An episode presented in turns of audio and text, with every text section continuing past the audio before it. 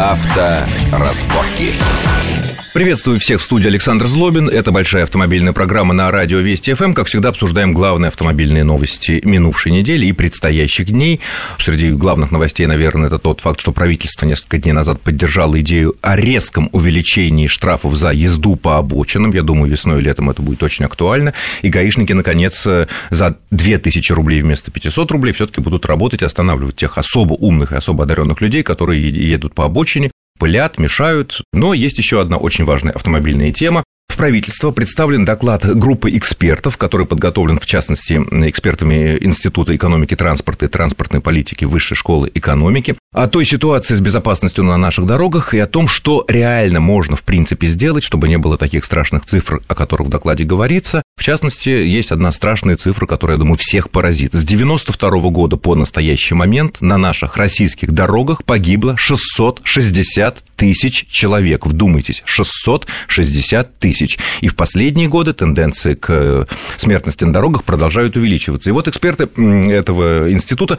предлагают ряд радикальных мер, чтобы хоть как-то попытаться исправить ситуацию. Сегодня у нас в гостях э, старший научный сотрудник этого института Екатерина Решетова. Екатерина, приветствую вас в нашей студии. Здравствуйте. И научный сотрудник этого института Егор Мулеев. Егор, приветствую вас тоже у нас. Итак, вы привели такую страшную цифру, ну, собственно говоря, сложили по годам, и сделали такой неприятный для нашей страны вывод, что мы находимся по смертности на дорогах на уровне Китая, Индии, Египта, и нам настолько далеко до Америки, Англии, Чехии, даже Литвы, Какая ситуация сейчас? Вот как бы вы ее охарактеризовали? В общем, ни для кого не секрет, что действительно Россия, она на данный момент э, находится среди аутсайдеров по обеспечению безопасности дорожного движения. Все принимаемые нашим правительством э, федеральные целевые программы, они не достигают своей цели, потому что даже вот э, минувшая программа, которая закончилась в 2012 году... И на которую, добавлю, были потрачены десятки, наверное, миллиардов рублей. Ну, да, много, она много. ставила целью сокращения смертности в полтора раза. В результате удалось сократить лишь на на 25% э, количество смертности в дорожно-транспортных происшествиях. Э, и, конечно же, при этом уровень безопасности э, дорожного движения, можно сказать, что он повышается, и в целом э, количество смертности все-таки снижается постепенно, очень медленными темпами. Какой-то тренд по снижению есть. Но, опять же, повторюсь, до действительно стран-лидеров нам неимоверно далеко, и не случайно Россия входит в так называемый РС-10, группы РС-10, в которую входят также, как вы сказали, Китай, Египет, Индия, Кения, Бразилия, Камбоджа, Турция там, где больше всего гибнет людей, исходя из 100 э, тысяч автомобилей, да, там, или километров пробега. Опять же, в вашем докладе вот я поразила такая вещь, что уровень смертности на наших дорогах сейчас такой, который в развитых западных странах, в США, в Англии, во Франции, кстати, США самый худший показатель из больших вот таких стран, самых признанных, э, на уровне 70-х, 80-х годов. Это так?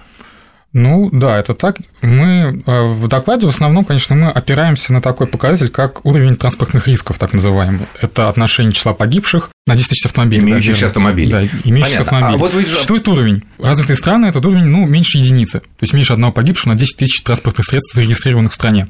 У нас этот показатель на 2006 год на принятие вот ФЦП 2006-2012 составлял 11,13. 11 11 целых. Сейчас этот показатель снизился до 6,6. И но... план на предстоящее ФЦП до 2013 года – это снижение на 2,3%, но это снижение смертности в общем, в общем и целом, до 4,17 сотых. А Минэк до 30 года посчитал, что у нас транспортные риски должны составить 2,44. Ну, это, конечно, сотые все интересно, и десятые, но за этим стоят, за каждой сотой, наверное, стоят даже не десятки, а сотни человеческих жизней. Да. Скажите, вот вы проанализировали ситуацию, что наш нынешний уровень соответствует тому, что было в передовых западных странах в 70-х, 80-х годах. Каким образом они решили эту проблему? А, я бы вот хотела еще сказать, да, по поводу того, что этот уровень соответствует уровню развитых стран в 70-х, 80-х годах. Дело в том, что что и массовая автомобилизация началась в Америке в 30-е годы 20 века.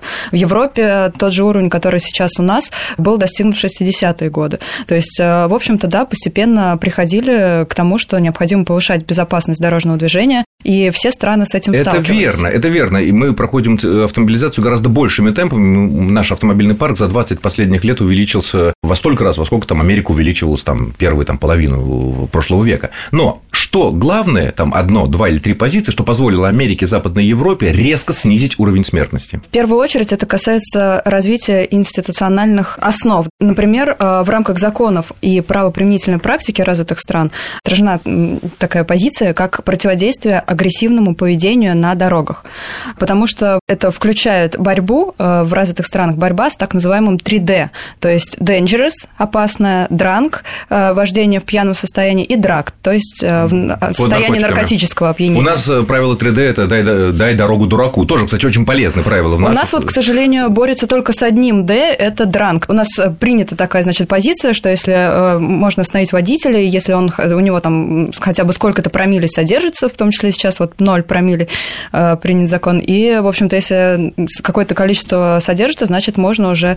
Его сильно штрафовать его и наказывать. штрафовать. Тогда, в даже раз... если он едет аккуратно. Даже если он едет аккуратно. В развитых же странах в первую очередь остановят водителя, если его поведение резко отличается от поведения окружающих нормальных авто... автовладельцев. Нормальных да, и в том числе для остальных автовладельцев вполне очевидно, что его поведение, в общем-то, оно не соответствует И только нормам. тогда его проверят И только на... это будет являться основанием, основанием его к проверке документов. Проверки документов и на предметном опьянении или под наркотиками. Да, я еще хотел бы добавить, что у нас же, мы уже, как упомянули, количество транспортных рисков у нас уменьшается, но это достигнуто было прежде всего за счет применения так называемых ну, инженерных нормативных мер. То есть у нас вот там появляются отбойники, ухудшается, не ухудшается, улучшается, не улучшается качество дорожного полотна, но это меры, которые достигают инженерным способом. Угу. То есть можно построить, а можно еще закрутить гайки. Основная тематика нашего доклада это все-таки посмотреть с так называемым гуманитарным уклоном на Можно ли закрутить гайки? Ну не то, что можно ли, а стоит ли это вообще делать? Может, мы не, ну что, это говорил, мы вот имеем 660 тысяч трупов. Хорошо, вот э, по поводу агрессивного вождения. Как мы знаем, несколько месяцев назад ряд депутатов Государственной Думы разных из разных фракций вносили такое предложение, такие законы проект. У меня было здесь, э, в этой студии, большое количество экспертов. Разошлись мнения, и многие считают, что невозможно определить, что есть агрессивное, а что есть неагрессивное, и это не только не улучшит ситуацию с безопасностью на наших дорогах, но и породит в наших условиях значительную коррупцию, потому что этому гаишнику показалось, что ты едешь опасно, а другому может показаться за энную сумму, что ты ехал вполне себе даже ничего.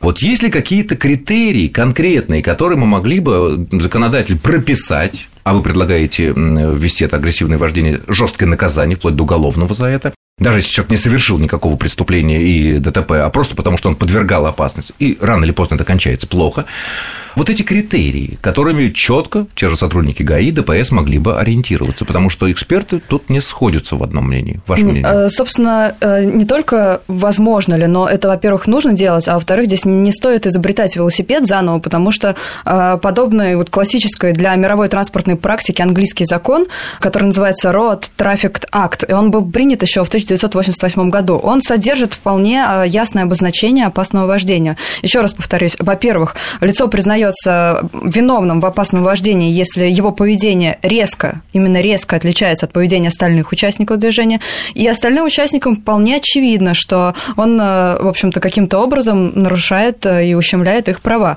выражая свое поведение а таким образом. В наших условиях, как вот остальным, мы вот едем, видим, что есть некий такой особо одаренный гражданин, который на своем каене или там приори не имеет значения, он несется шахматами занимается, несется по выделенной полосе, подрезает. Нам это очевидно очевидно, гаишники его не останавливают хотя бы потому, что они каенов белых с 95-м регионом очень боятся. И у него, кроме того, скажет, дорогой, какой, какой, я никого не ударил, я ничего, я скорость, э, может быть, даже скорость в этот момент не превысил, но все равно он ехал опасно по какому-то там проспекту. Какой критерий для гаишников вы предлагаете? Скажем, критерий превышения скорости – это тоже критерий. Критерий. А если он не превышал, а при этом шахмат... подрезал? Вот где подрезание? 30 сантиметров, метр, 3 метра. Торможение резкое, обгон, висение на хвосте, мигание фарами. Вот, вот все, все, что вы сейчас перечислили, в том числе э, разделяется действительно по степени своей опасности, или это просто, допустим, провоцирует э, э, поведение остальных участников, или это, возможно, приведет к каким-то последствиям и ДТП. То есть вот по степени серьезности все, что вы перечислили, оно в том числе, в общем-то, уже подразделено, существуют э, критерии отнесения к опасному вождению, и в том числе, в общем-то, вот в развитых странах, опять же, существует разделение именно небережное вождение. Небрежное. Не, небрежное, небережное. Небережное. Careless, так называемое. Careless вот, driving and dangerous driving. Понятно. Правильно. Вот. И, в общем-то, за небережное вождение всего лишь административная ответственность, а за опасное вождение уже уголовная ответственность. Даже которая... если человек не совершил никакого ДТП, даже никого если, не сбил, даже никого если не зацепил. Произошло не произошло. Вот вы искренне считаете, что в наших условиях с нашим нынешним ГАИ, ДПС, внутренними органами внутренних дел это реально? Или это академические выкладки? Вот искренне. Вы понимаете, искренне хочу сказать, что мы можем сколько угодно пенять на культуру вождения, на отечественный менталитет, но мы должны что-то делать. И мы должны хотя бы предпринимать какие-то первые шаги по, ну, скажем, по нормативному определению опасного вождения. В каком виде это будет приниматься? Насколько мне известно, в ГАИ, в отечественном пытались они определить вот это вот агрессивное вождение, агрессивное вождение опережение, обгоны, вот это вот быстрое маневрирование, как, какая-то работа велась, ну что-то произошло, и дело не пошло дальше. Какие-то меры предпринимать нужно однозначно, потому что рано или поздно мы должны к этому прийти, и нужно, наверное, начинать А на ваш взгляд, это единственное без... и необходимое условие? А, это не единственное условие, потому что, безусловно, необходимо действовать с двух сторон, не только со стороны участников, поведения участников дорожного движения, хотя оно, безусловно, должно быть бережным, предупредительным по отношению друг к другу, но и Все в том, должны быть в том хорошими числе, и добрыми, да. в том числе должна быть э, налажена работа и с сотрудниками ДПС, потому что, э, в общем-то, значит, должно, именно должен быть идти настрой на э, вот взаимное вот это доброжелательное поведение и отношения и сотрудников такое дорожных служб. Такое, Дело в том, что... Такое впечатление, что вы с какой-то с другой стороны, вы с какой-то с другой а, Просто дело в том, что вот в, рамках, в рамках нашего доклада в том числе делается упор на подготовку новых кадров дорожно-патрульной службы, в том числе, то есть вот сержантов и офицеров ДПС, которые будут мотивированы, мотивированы Чем? Деньгами? В том числе зарплаты, пенсии. зарплаты, пенсии, потому что вот, в том числе, например, вот даже в Америке, если вас останавливают даже за превышение скорости или за какое-то мелкое, допустим, нарушение, и если вы предъявляете права, и, не дай бог, там будет какой-то хоть кусочек там виднеться бумажки, имеется в виду денег. Зелененькой. Денег, да-да-да, зелененькой. Вас просто тут же, тут же сажают в машину и арестовывают, и лбом, везут, и дальше... об капот. И буквально так, и никто, в общем-то, этому не противится Хорошо. обычно. А о том, возможно ли это, чтобы так было у нас, мы поговорим во второй части нашей программы, буквально через 2-3 минуты после выпуска коротких новостей на Вестях ФМ. Авторазборки.